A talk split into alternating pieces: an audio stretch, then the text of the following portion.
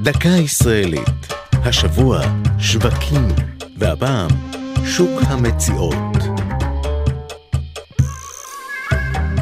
ב-1965 תמה תקופה ארוכה שנתן אלתרמן חדל לכתוב, בצל עליית יוצרים צעירים שאתגרו את יצירתו.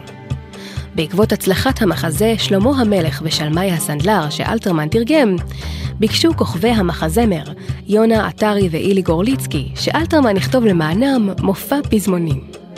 אלתרמן נעתר לבקשה והסכים לכתוב לצורך המופע שמונה שירים חדשים ולחדש שישה שירים ישנים. הוא כלל במופע גם שיר שכתבה בתו, תרצה אתר. את המופע ביים שמואל בונים. בין השירים חיברו קטעי פנטומימה. את רוב המופע הלחין סשה ארגוב, אבל הוא חשש מחזרתיות מוזיקלית, ולכן ביקש מדובי זלצר וממשה וילנסקי להלחין שירים אחדים.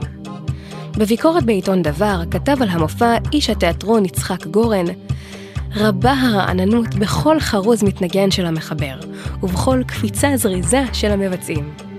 חלק גדול משירי המופע שוק המציאות הפכו להיטים, המנוגנים ומושרים עד היום, כמו לימון וצלחת, קונצרטינה וגיטרה, אלימלך, לו הייתי דג, בכל זאת יש בה משהו, זמר מפוחית ובובות שעווה.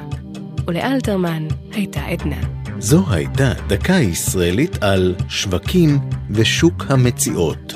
כתבה עמליה נוימן, ייעוץ הדוקטור גדעון טיקוצקי, הגישה עדן לוי.